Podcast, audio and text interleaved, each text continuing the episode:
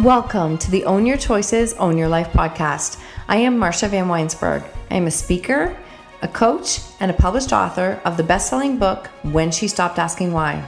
On this podcast, we will share tips, tools, and strategies used by our speakers to break through and overcome the challenges in their lives. I am on a mission to educate, empower, and inspire you to see that when you own your choices, you truly own your life. Let's dive right in.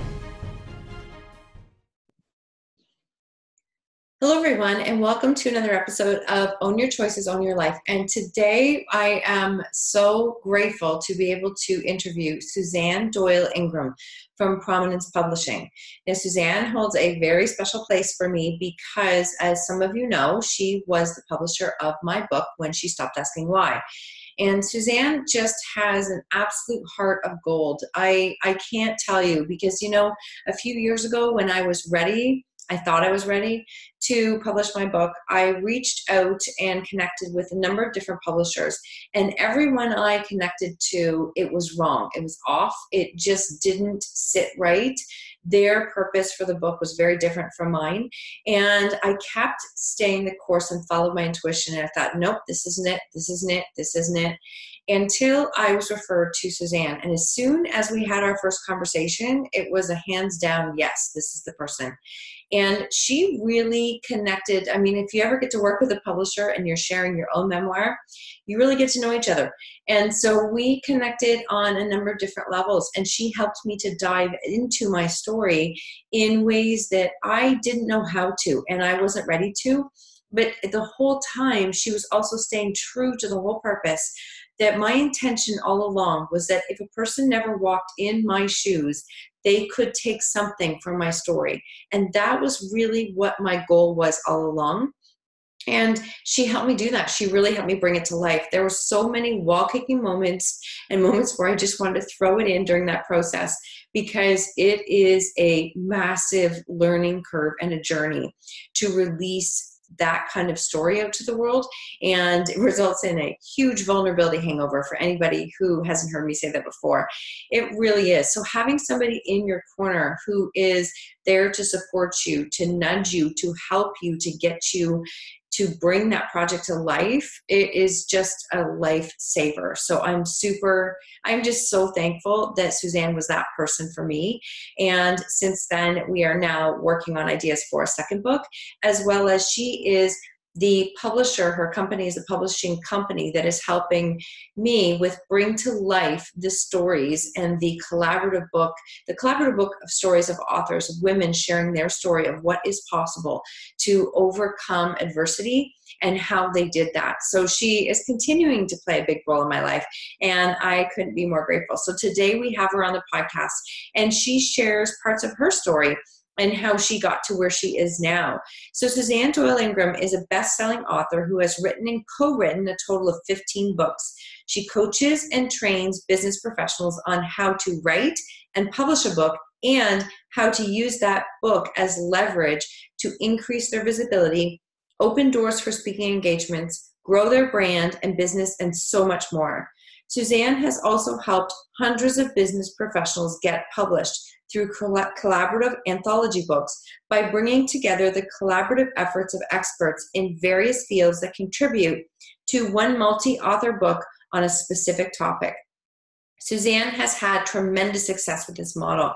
She lives in a little seaside town near Vancouver, Canada, with her three kids 12, 15, and 17. And one day I will get there. I know I will. So I know you'll love this episode. And this is a very dear person who is just close to my heart. So I hope you enjoyed as much as I did.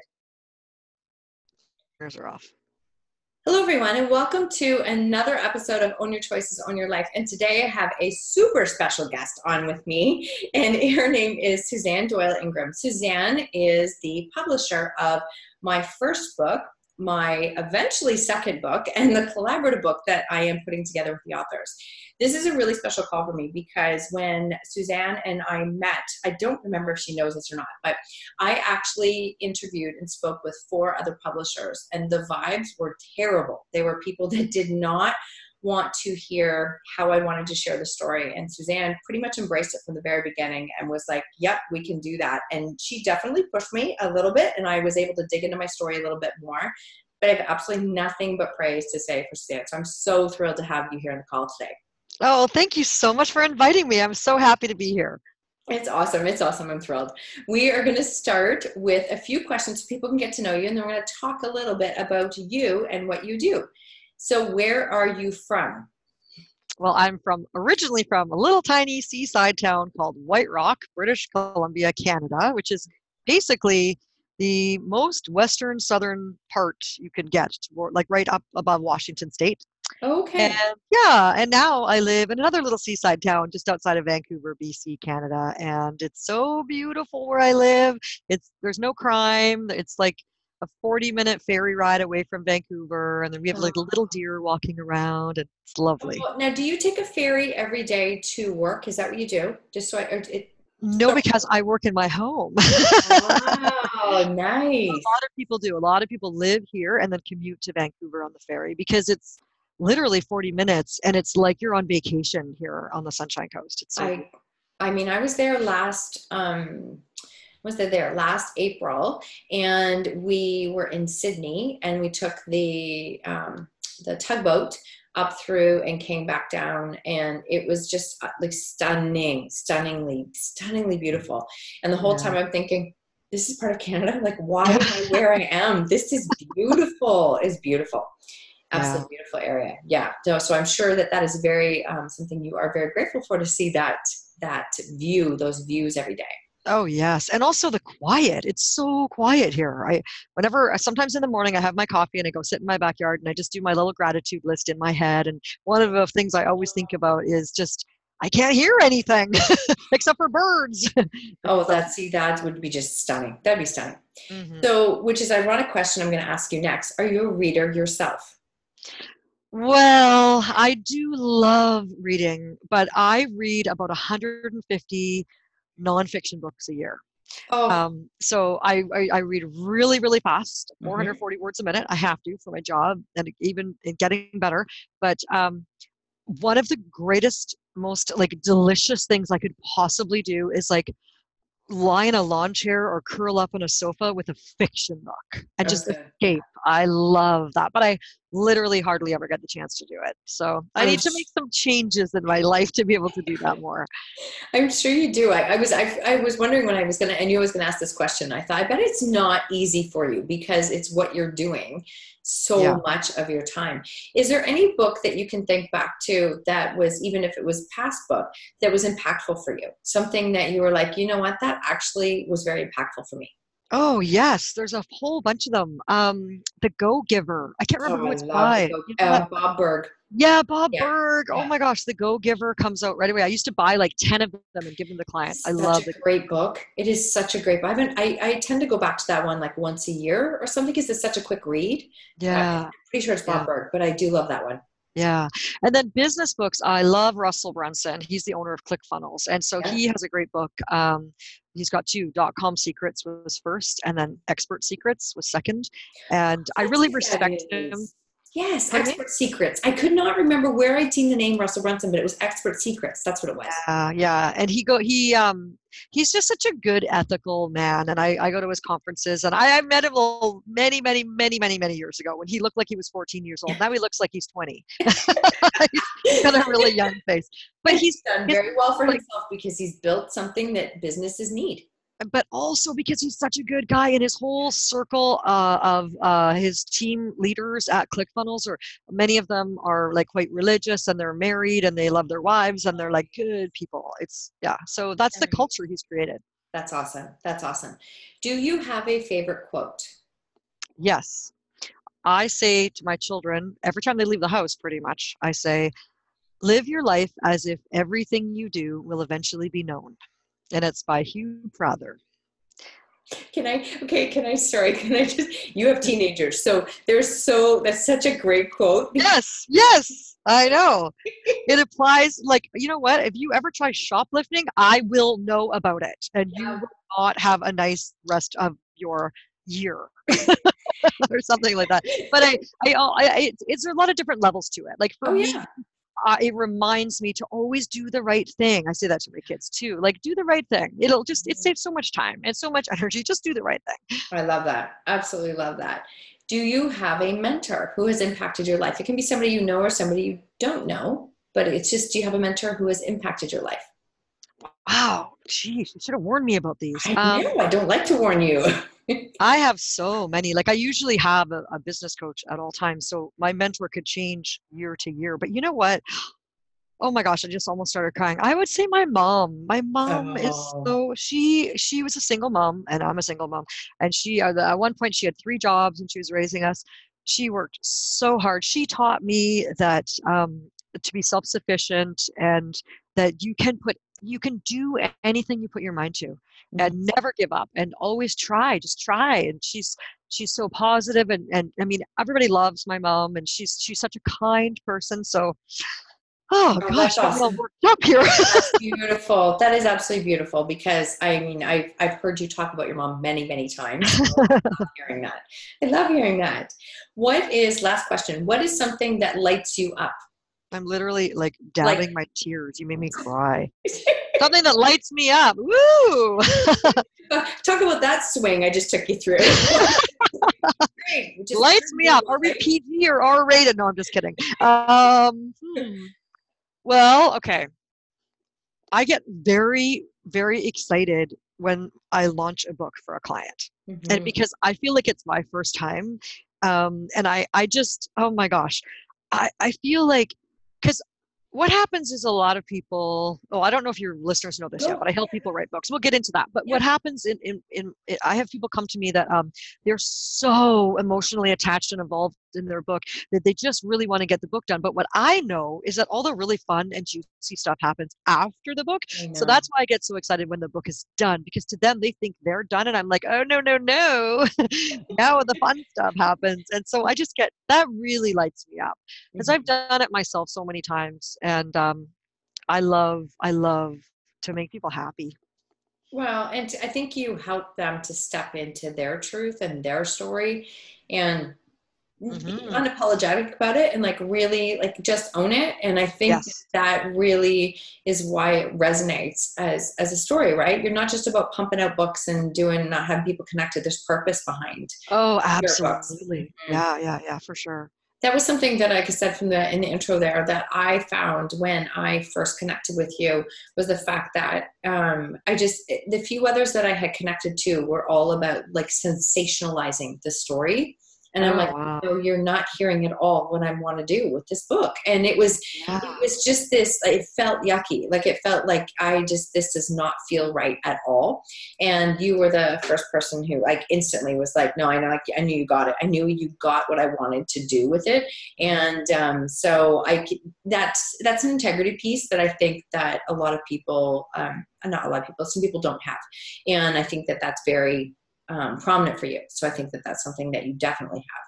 So let's talk a little bit. You are a publisher. Tell us a little bit about what you do, what your business looks like now, um, how it works, and we'll go from there. Sure. Wow. How much time do we have? Um, I should probably start with how it all started. Do you want me to talk about that? You absolutely can. Yeah, you can. Okay. Okay, because what happened was I wasn't born a book publisher. Mm-hmm. Um, I didn't even really want to be a book publisher. What happened was I had a marketing company, and then during the economic downturn in 2007, Nine. actually really hit me in 2009. Yeah um, I, uh, I, most of my clients were American, as they still are, and uh, they all just stopped spending money on marketing. And my business went from five hundred thousand dollars a year to thirty thousand dollars in about a month. It just like oh. the brakes hit the brakes, and I was freaking out because, of course, I had staff and I had expenses, and I was like, did not know what I was going to do. So I thought, okay, I just need some time to think for a minute here. What am I going to do? And it was right when Amazon started allowing people to self-publish. So I thought, you know what? I have a degree in linguistics. I can write a book. I'm going to try writing writing books, and I thought that could be a good way of, of generating some income. So I was I wrote I decided what I did, which is not what I recommend doing now, but this is what I did back then, t- ten years ago, um, or more than that now. I researched what was selling and what was trendy, and so what was trendy was gluten-free recipes. That was really, really Yes, big. And so I thought, I want to put my family on a gluten-free diet and just see how this works because my son was super hyper and I thought maybe I didn't realize it was just because he was a boy. So, two girls and then I had a boy and I'm like, what is this? Oh they are different. They are very different. They're very different. They're very different. girls would be sitting there reading in the corner and trying to be like running into the wall and then you know I'm like oh my gosh there's something wrong with this child but anyway so so I wrote a gluten-free recipe book but I was so worried that it would totally fail that I wrote it under a fake name because I didn't want anybody to know that. Oh you didn't know that? I didn't know it was under fake name. I didn't know that. Yeah, yeah, total fake name because I was a chicken and I, I totally understand how it feels to publish a book. I Yeah. mean it's just like It's hanging out hanging your underwear on the line in the front yard, right? Mhm. like everybody Oh, yeah. can see it and so but the thing is because i had a marketing agency and i knew about internet marketing i made it a bestseller Mhm. and and then of course i was like hey oh my gosh i'm a best-selling author i know it's not really my name but that's really me and then it was kind of awkward Oops. Yeah. Oops, it's me. yeah yeah i know really and so then i that year i wrote um, six more books i wrote seven books that year and they were all like That year, seven books. yes but i wrote them i was exhausted i wrote them Really? at night after my kids went to bed yeah really i've been exhausted for 17 years as a matter of fact. um, Wow. That's cool. um, well i needed to make money yep. it was awful i was so desperate and it was i was just very very very stressful and It i was scary time. Can I just say, like, I'm just for people who are listening, if you were young enough that you don't remember this time, like I know we sound like you're talking about, like, oh my god, back in history. I we owned a we owned a personal training studio at this time.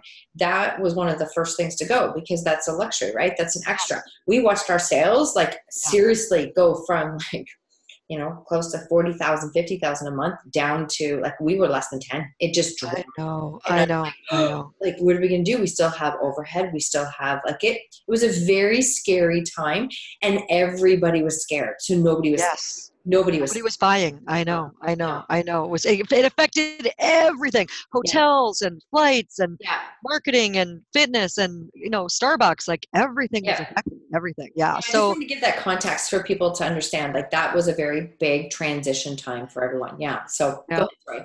So so what I did was people started asking me. Like I remember being at a coffee shop when my daughter had a, an acting class, and I sat there every Tuesday from four till six with my laptop, and I would write one of my books.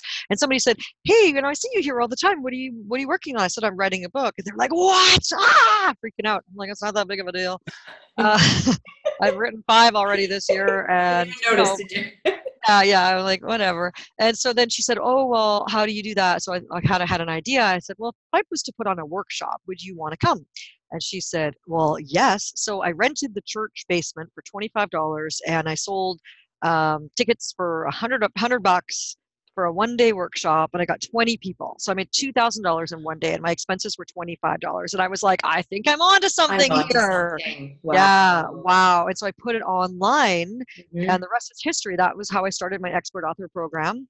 And I started really helping people see my philosophy. And maybe you picked up on this during our first call was that I believe that there are no ordinary people, that we are all extraordinary. And if you just give someone a chance, like if everybody just stopped talking so much and started listening a bit more, Mhm. like Mhm. anybody, the person sitting beside you on the bus, or in my case on the ferry, or in the coffee lineup. You know, even today, um, I was I saw my friend. I ran into Starbucks this morning, and I had a meeting before our do a thing we're doing right now. And I ran into Starbucks, and I saw my friend, and I, she's like, "Hey, how are you doing?" I said, "Oh, great. How are you?" And she said, "Oh, I'm running over here to pick up." She goes, "Don't you order it online and just pick it up?" And I said, "No, I like to stand in line because I don't know. I never know who I'm going to meet." Mhm. And, she, and she's like, oh, I never thought of it that way. You know, I just think people are so fascinating and interesting. And so that's what I want to help people do is to get their stories out into the world because they matter Ugh. and they impact other people. so anybody who's listening to this, they're going to go, "That's what Marcia sounds like." are- I say those exact words, right? Because I, believe Yeah. it wholeheartedly. Our stories matter, and our stories Yeah. make a difference in other people's lives, and you help bring those stories to life. So it's a huge, you know, it's a huge thing to help people through that process. And Yeah. I'm sure, like, I'm sure it's not easy. You've probably had to learn a lot of, like, I can, I mean, I get a lot of times, I get a lot of times people will say, well, you look strong and you're, because you're strong, it's easy or this. I'm like, no, I get scared like everyone else. The fear process that I went through when I published my book was real. Like it yeah. was. Oh, I know. Of course. I remember. I remember, right? It was yeah. very real. And people didn't see that at the time. Every author, oh my gosh, right. every author I work with goes through it. And you know, when I, I did a stand up comedy routine, I uh, saw that recently. Yes, yes, for the first time ever. I did it and I thought to myself, for three days before, I thought I was going to have diarrhea. I was like, on the stage. So sick. I was so nervous. Oops, crap my pants. That's part of the routine. So funny. I knew this was, was happening. You get laughing. And I, and I, I got onto one of my group coaching calls. I'm like, hey guys, I just had an epiphany. I can't believe that I signed up to do this thing. I am literally freaking out. I don't know what I'm going to do. I don't want to do it. I now I can't get out of it. It's too late. I don't think I'm funny. I think I'm stupid. My hair is wrong. My face is wrong. Like everything's wrong. And ever and and I said, I know what you guys go through when your book launches. And it was so I was like the universe or God was like giving me this message just i mean i've been through it before but i've done 15 or 16 books now of my own. So i don't feel it anymore. I don't like i'm like i don't care what people think whatever send out another book you know.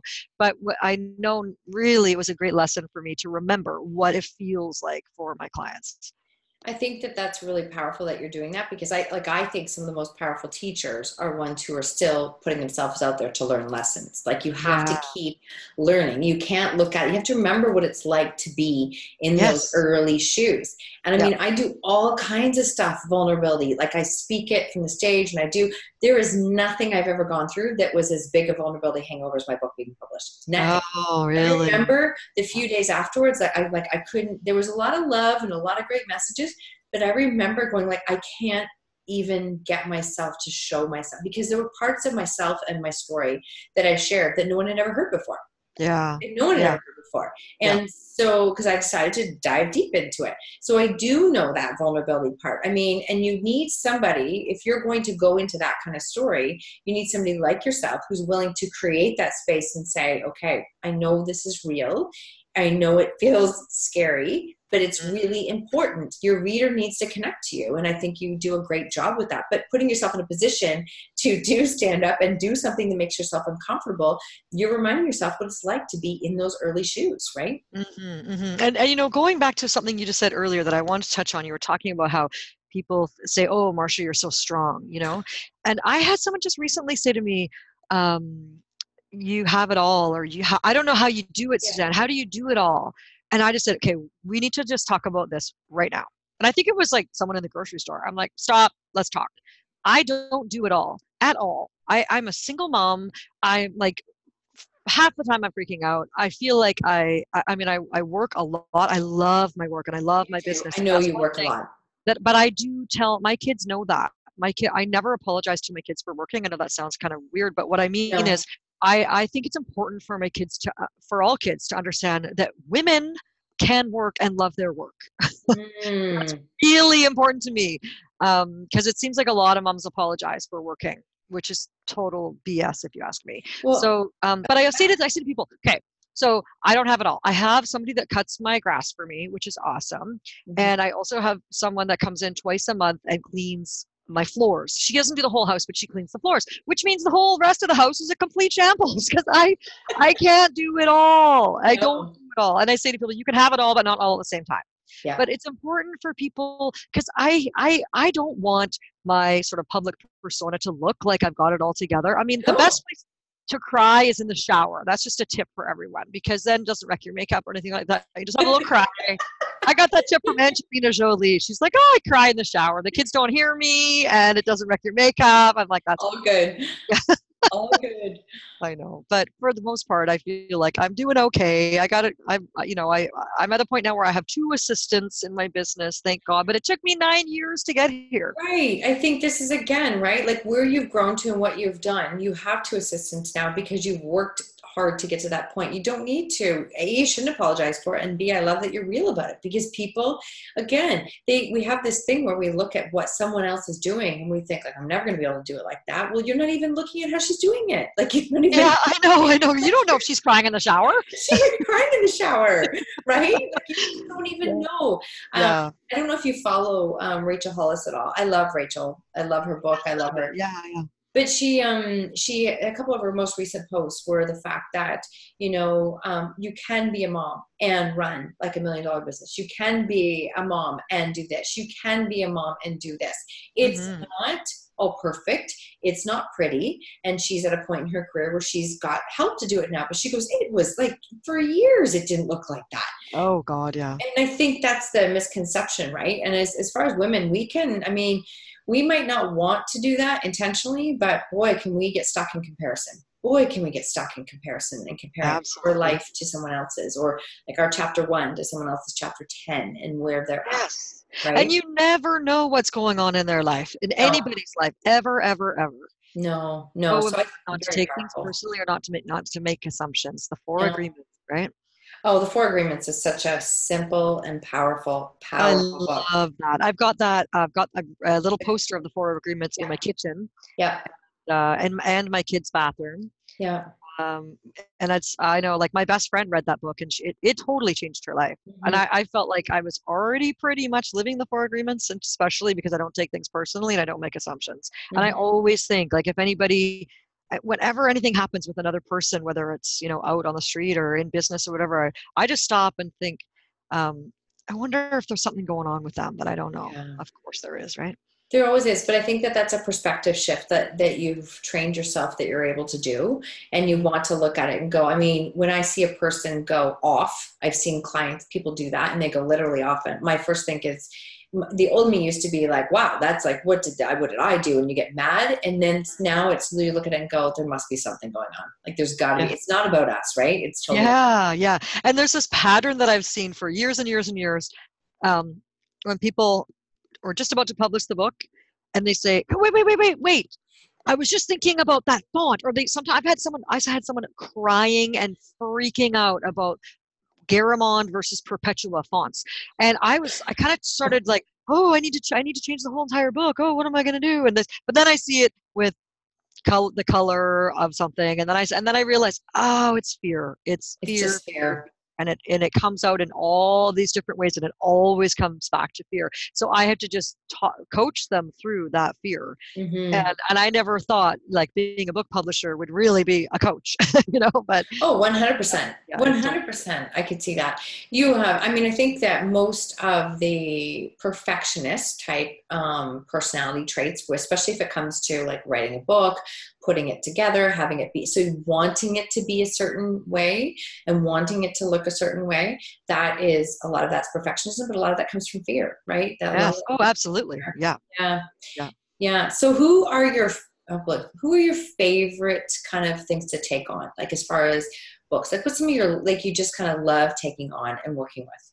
Oh my gosh, that's a that's a tough one. Mm-hmm. Uh, well, I have worked with everyone from chiropractors, realtors, naturopaths. I do a lot of, um, eh, well, I haven't lately in the health space, but lots of life coaches and business coaches and um, internet marketers. I mean, you name it. I haven't worked with a funeral director um, yet. I worked with dog trainers, a shaman, like all wow, I didn't know it was that that that broad. That's oh, awesome. I'm just I, I uh, fitness people, yoga people. Um, it's unbelievable. I should have a list somewhere, but um, who are my favorites? I don't have favorites. I just um, I just want to be able to um oh here's here's what I can say about that. People who understand that the book is just a tool and mm-hmm. that it's one like everybody in business has to have a website they have to have business cards they have to have a book sometimes they have a banner for trade shows they have um, whatever like mm-hmm. uh, merch like pens with their company name or whatever they have right? It's just a piece. Yeah. and so when people can understand that and say okay i've got my book. Now i'm thinking about doing an online course. I'm thinking about launching a program. Thinking about putting on a workshop. Thinking about speaking. And it can lead into all of those other things. And right. i love it when someone sees it like that. Yeah. Uh, because when someone comes to me and like people can go on my website and they can book a strategy call. We get on a call, and one of the first things I ask them is, What do you want your book to do for you? And if they say, I want to sell a million books and I want to be a household name and I'm, I want to be on Oprah, I, I just think that's not the right client for me because it's not realistic. And mm. if I would say, don't try to sell the book, try to sell you. Use the book mm-hmm. to sell you because when people get to know who you are and they hear you on a podcast or they see you speaking or they see you on your Facebook page or group or whatever it is, then they buy into you and then they might buy your book and then might buy your stuff and your right. whatever. We'll go well, further. No, and I think that that's wonderful because I think that there, I mean, correct me if I'm wrong, there was probably a time and space. Oh, I, I had a few people say after I, mine was published, well, did you make a lot of money? And I'm like, you don't write the book for money. That's not what I know. You don't write it for money. It's yeah. not what you mean you don't write it for money. I'm like, it's a tool. And it's, yeah. a tool that has been, has definitely paid for itself over and over for me as far as just credibility and things. But for some people, there was a time and place where you made money from the books, right? Like it, that was the purpose, I guess, of writing it. But that's not how I see it. Yes, and it's so old-fashioned because people yes. don't know that there's another way. There is no. another way. Like um, I think it was Michael Masterson. I got to look at who said this, but someone asked him like, "How much money did you make from your book sales?" Mm-hmm. book. He he said something like, "I made." $4,000 from my book and then another half a million from everything else.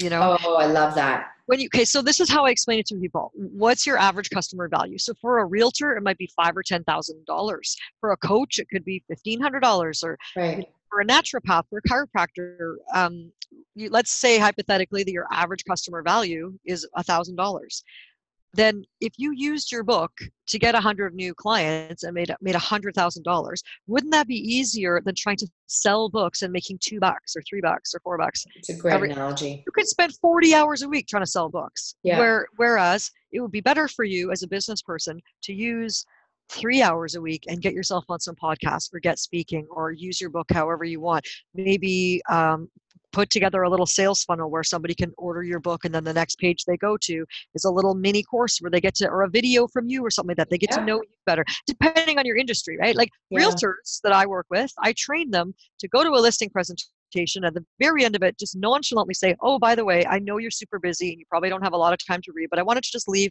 a copy of my book with you well mr and mrs smith almost fall out of their chairs they're just like oh oh you wrote a book and they get the listing every time. Wow. It's impressive, right? Yeah. The credibility piece, I think that credibility piece is huge. That's huge. Mm-hmm. Um, I, and it's funny because I was going to say, oh, I'll do it on camera now because we're here. Um, to this day, since I published, just it will be 18, it'll be two years in November. Every month, I have received Kindle payments from Japan. I love that. I love that. Month. So that's like, a, yeah. Like what? Like what's that? Like how does that get out? Like you just kind of go Japan. Japan for some reason every month is buying Kindle books of mine. I don't know what that is, but you your reach is huge, and we've seen that with the collaborative book coming up. In in that how my message connected with a girl from um, Africa, and we've just had the the most beautiful connection because yes. the podcast, the book, connected with her. We don't have the same story, but she can relate to a lot of the emotions, pain, and feelings that I went through. And I think that's the thing about books that can be beautiful is it can connect us in a way, right? Is that we can understand a person's journey in a different way than just hearing them speak only. Oh, absolutely. The the some of the I've done um, these anthology books called Shine, which is inspirational stories of one. Um, yeah, yeah. yeah.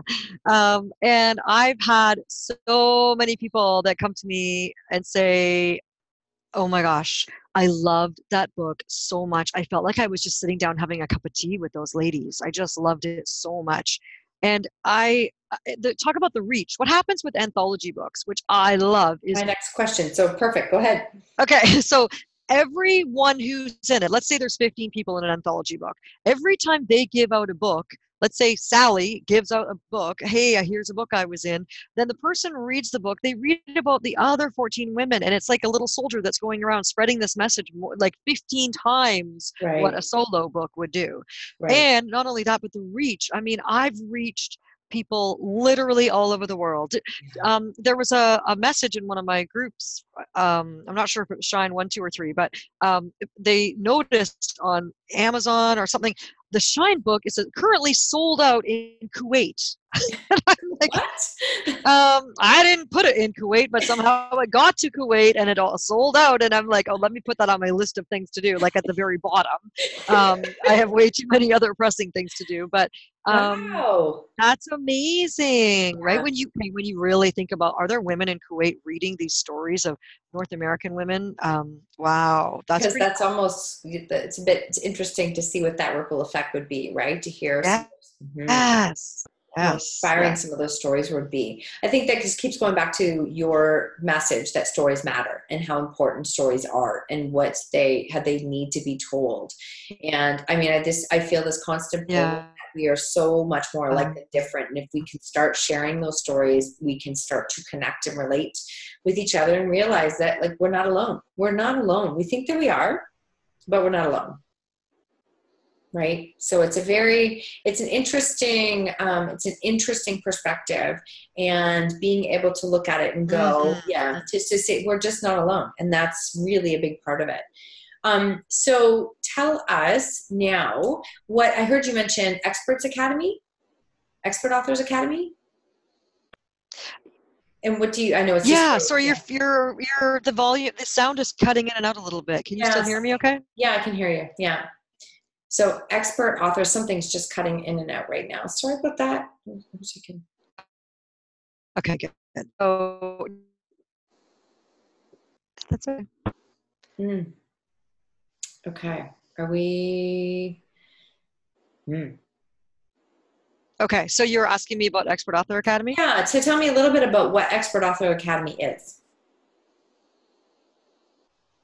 Okay, perfect. So um, it's basically my course where I teach people, we go from them not even having an idea, but knowing that they want a book, which mm. is how I love to get my hands on people, the very, very, very beginning. Yeah. And then I teach them all about the foundation of writing a book. Before they even start writing, there's a lot of work that needs to be done because I, ta- I teach about uh, why do you want to write a book? Who are you writing it for? The biggest tip I can give people is your book's not about you. So if you think about your reader and what you want to share with the reader, um, how you can help them through your story, yeah. Um, it will make a way better book. Because quite honestly, people are so busy right now, they don't want to sit down and read a book that's entirely about somebody else, unless you're a household name.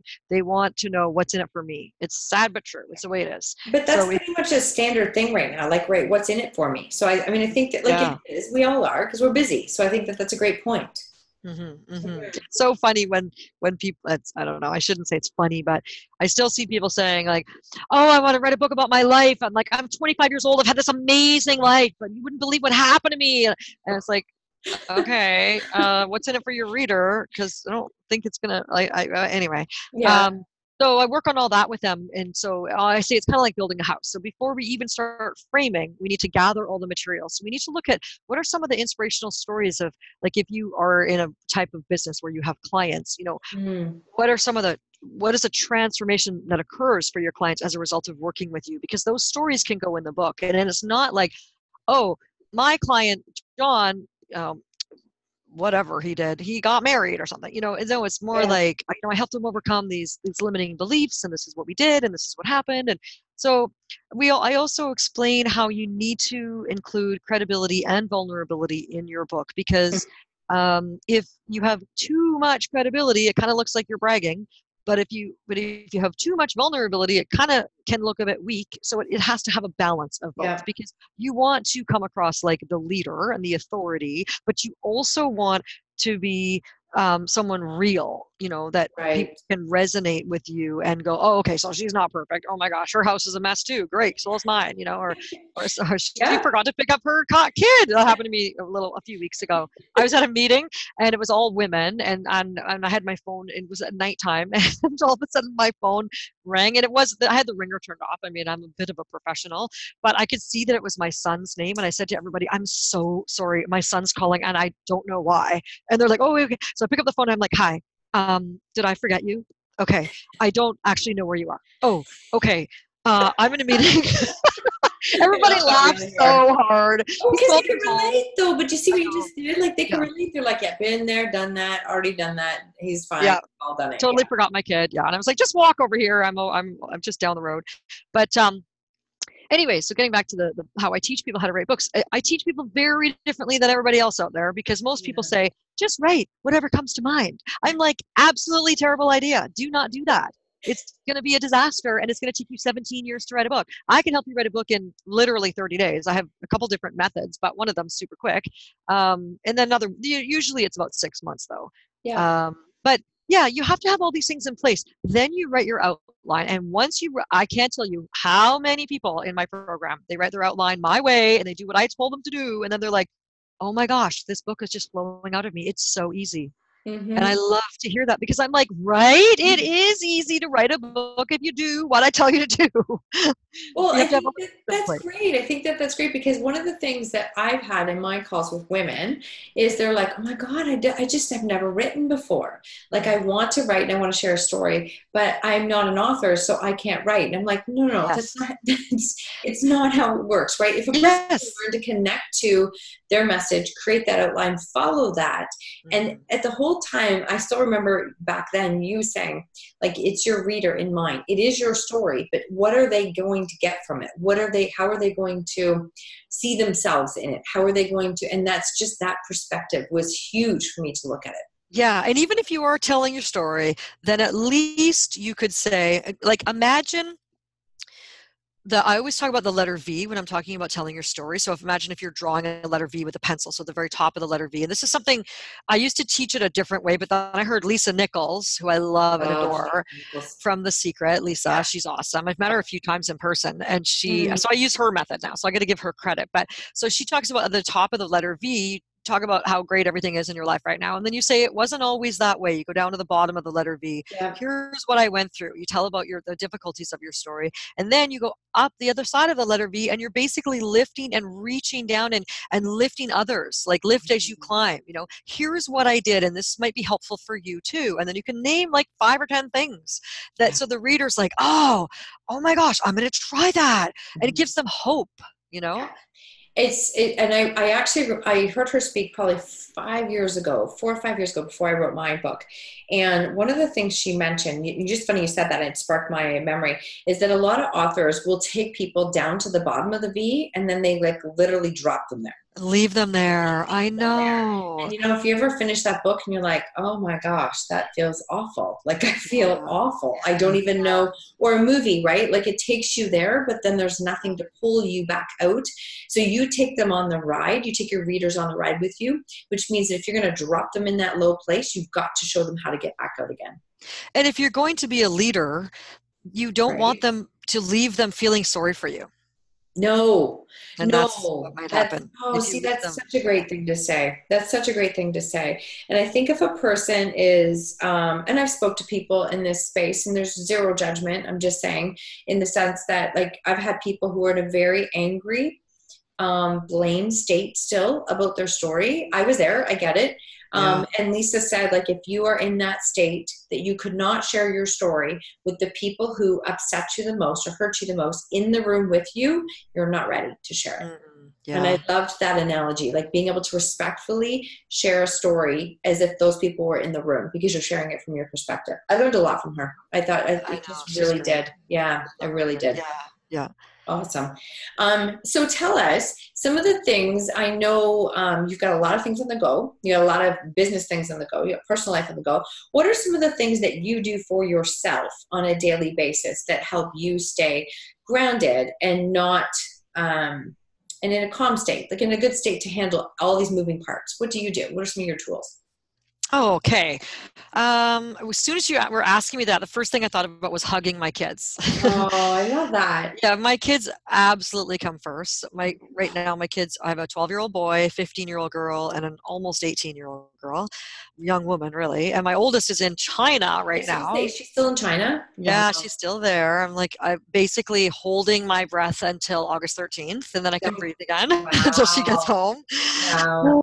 Um, but um, so I do I do a gratitude. Just I don't even write it down. I know you're supposed to, but I don't. Truth is, I don't have time. So I do a gratitude list every day. Mm-hmm. and um, and and and I hug my kids every day. Mm-hmm. And I um you're asking me what I do to stay grounded. So yeah. in the summer, I'm really, I have this thing that happened to me about seven years in a row where I went, oh, it's Labor Day weekend. What happened? And I didn't even like really participate in summer at all. So yeah. now what I try to do is like on Monday, I had an hour and a half in between calls and meetings and i quickly went over to my friend's house who has a swimming pool mm-hmm. and i got into my bathing suit and I lay beside her pool and she wasn't even home. It was the funniest thing. Oh, that's I'm like, awesome. I said her, hi, can I use your pool? She's like, yeah, sure, I'm at work. So, and then I just went back to work. Um, and then yesterday I quickly went out and played tennis in the middle of the day.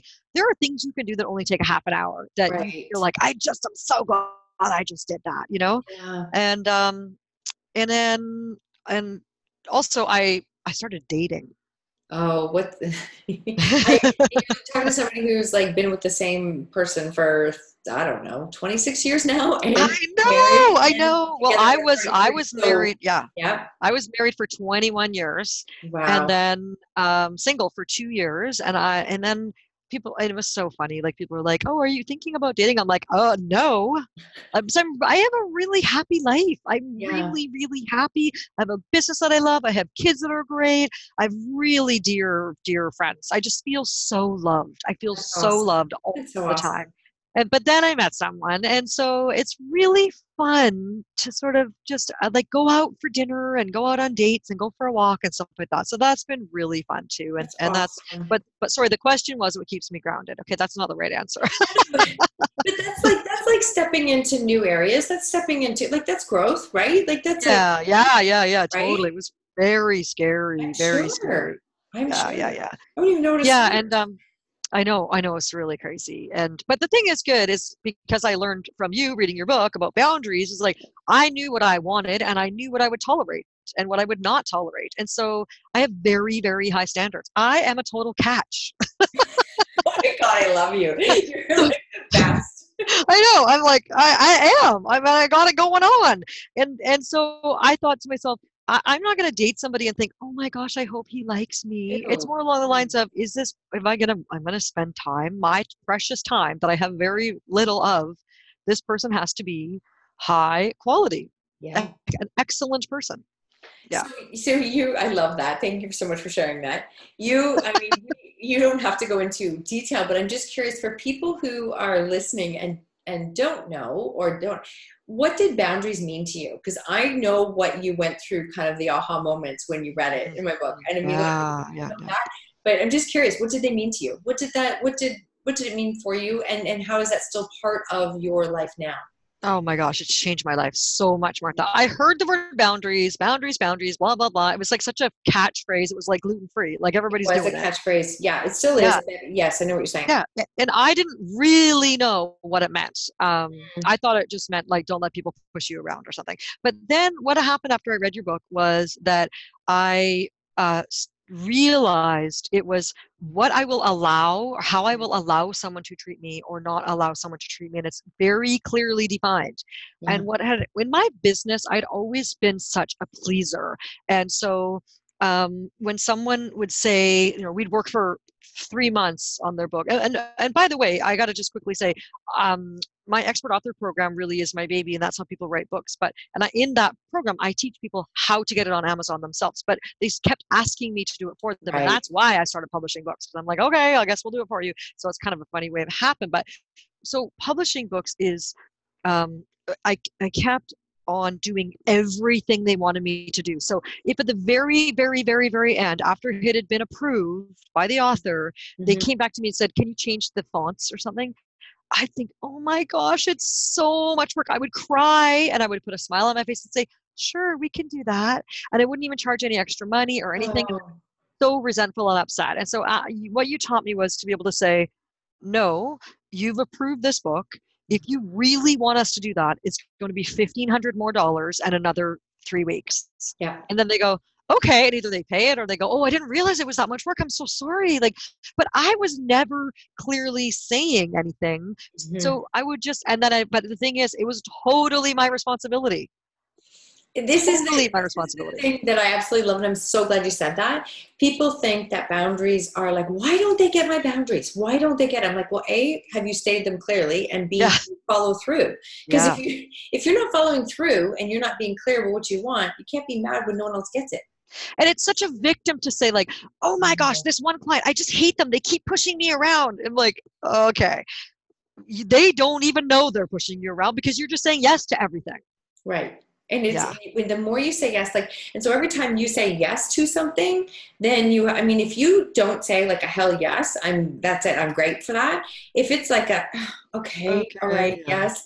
And the second you say it, it feels like dirt on your tongue and you are resentful and you're mm-hmm. angry, then you created that. Like yeah. we created I created that. And that's where I don't know how many times I'm like, Rashad, come on, you know better than this. Like this is yes it doesn't do anyone any service. And i also i always believe too that everything is so precedent setting. So when you if you do it once be ready to do it again and again and again because yeah. unless you're ready to break that pattern for the person to know what yeah. that is right? And we were talking about it before we started recording but boundaries are so important in our own life in our business in our personal life in our like they're in everything. Yeah. Yeah.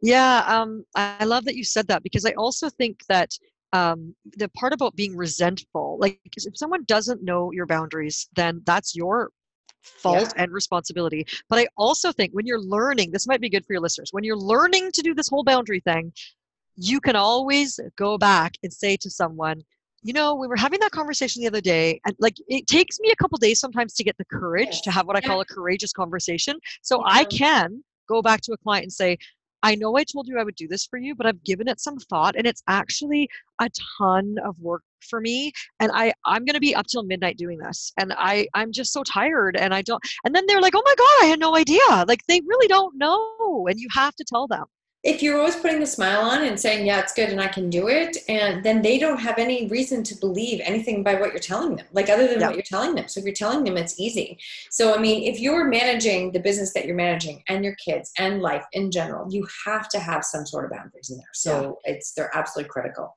Mm-hmm. Especially with even with kids, like my kids, my my friends think it's so funny. But if my kids need a ride to work, to or from work, they have to look at my calendar and see if I'm available. Like if I am on this podcast with you for an hour, obviously I can't stop in the middle of it, go drive them somewhere. They know what their work schedule is a week and or two in advance. So right. then ride your bike or find someone else to drive you. Right. But but yeah, you know, there and even my office, like they have to knock quietly on my door. And if I don't answer, it's not because I don't feel like it, it's because I literally cannot answer right now. Right and it's good for them to learn that because those are good like you want them to have boundaries growing up too right? You want your kids to have boundaries. Yes. Especially i'm not going to say girls and boys but you really want them to yeah. have boundaries that they feel comfortable to follow through on.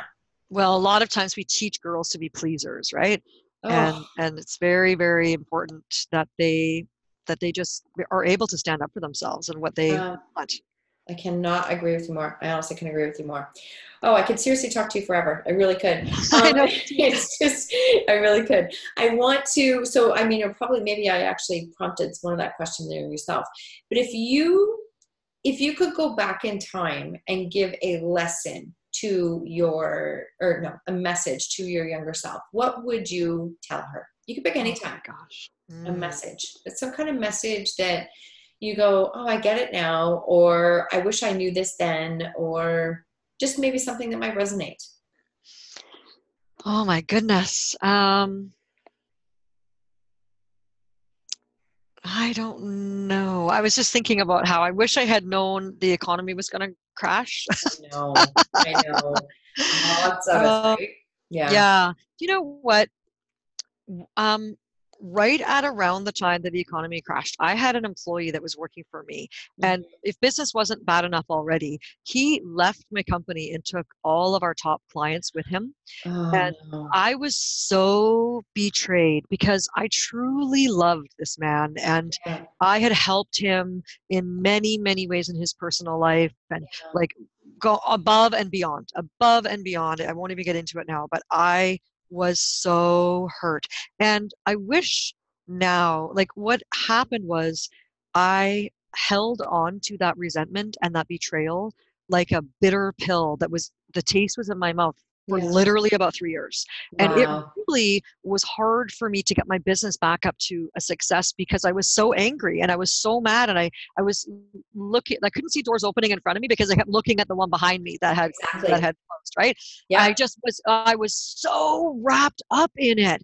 And then one day I heard, I was at a conference and I heard Sandra Yancey, who is the owner of the eWomen Network. She said, and I've probably heard this before, but this is the one finally stuck. And she said, reels don't happen to you, they happen for you. And I went, oh, and right now I just have full body shivers because I realized I never would be where I am now with Prominence Publishing if it wasn't for that guy doing that to me because I literally closed my business and started with the books. Right. And uh, so I wish that I could have moved on faster and done a little bit more of the personal development work that I had to do. Yeah. And I wish it hadn't taken three years. and you know what? And I know the funny thing is, is that we all know that that's all part of our story. And sometimes we have to go through that in order to learn it. But it's usually yeah. just an awareness of what was the message that if you could go back and tell your younger your younger self and it's just mine was my answer and the reason i asked this question was that my answer was that you know the answer like you know the answer. Stop oh. Stop, you know the answer. And many times when we're in crisis moments, I would go, Marsha, you're here for a reason. You're here for a reason because you already have what you need to handle this. You have the answer. Yes. The answer? I love that. That just gave me shivers. Yeah, it used to be, and I still do that to this day, but I'm talking when it was a real crisis time in my life was a case of like, I don't have the answers. Who do I find? What do I do? What do I do? And it was like, no, you're here for a reason. You have the answers you need to take that perspective, that calm perspective into it. Yeah. Yeah. Um, where can people oh, connect and reach out and talk to you, connect with you, and follow you? Well, they, they can connect with me on Facebook, yeah. um, Suzanne Doyle Ingram. I'm the only one, so they can yeah. either send me a friend request or follow me on my my business page, which is Suzanne Doyle Ingram Biz.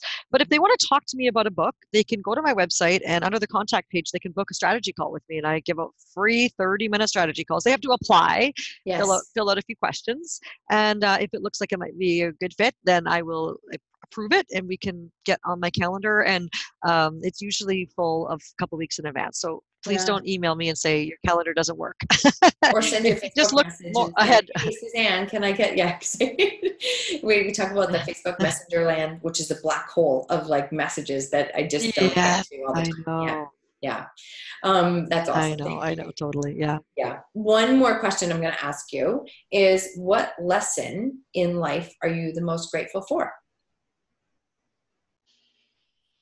Hmm. You really should give me these ahead of time. No way. Put me on the spot. no, um,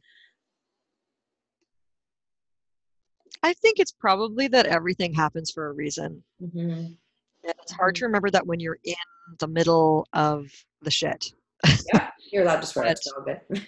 yeah, yeah. I do think that um, I, when I'm in the middle of something, I have to remind myself at times like these, remember that there's always been times like these. And as I get older, I'm 51 now, mm-hmm. I'm way more relaxed because I'm like, oh yeah, yeah, I've been in this situation before.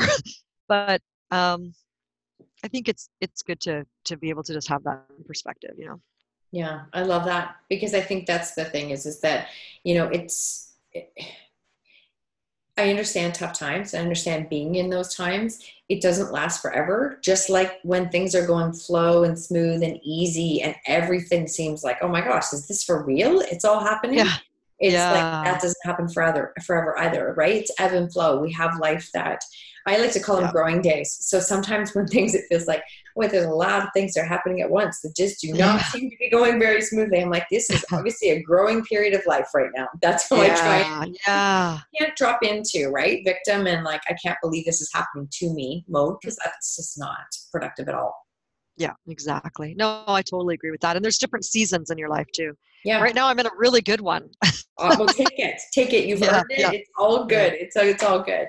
Well, I want to thank you so much for being on the call today and um, for being such a big part in my life and what you have done to help me to get my story out to the world and what you're going to be doing with the authors that we're working with. So I just honestly, I'm just super, super grateful for you that you stepped into what you're doing because it makes a difference. So I thank you. Oh, thank you. Thank you so much. I love working with you. I'm so excited for this new anthology book. It's going to be awesome. It's going to be awesome. It's going to be awesome. So thank you so much. And um, I know that there's definitely value here for a lot of people who are listening, going like, oh, you know what? Sometimes when those doors close and things really feel like they're going wrong, and all of a sudden you stepped into a gift that you had that you didn't realize was a gift, and then it went from there, and you listened to the nudges, and it went from there, and it went from there, and it went from there, and all of a sudden you're looking at this business that you built.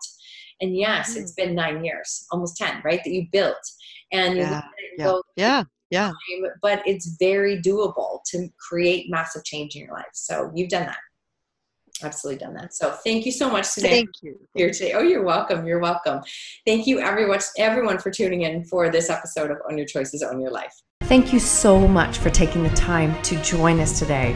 Until next time, remember when you own your choices, you truly own your life.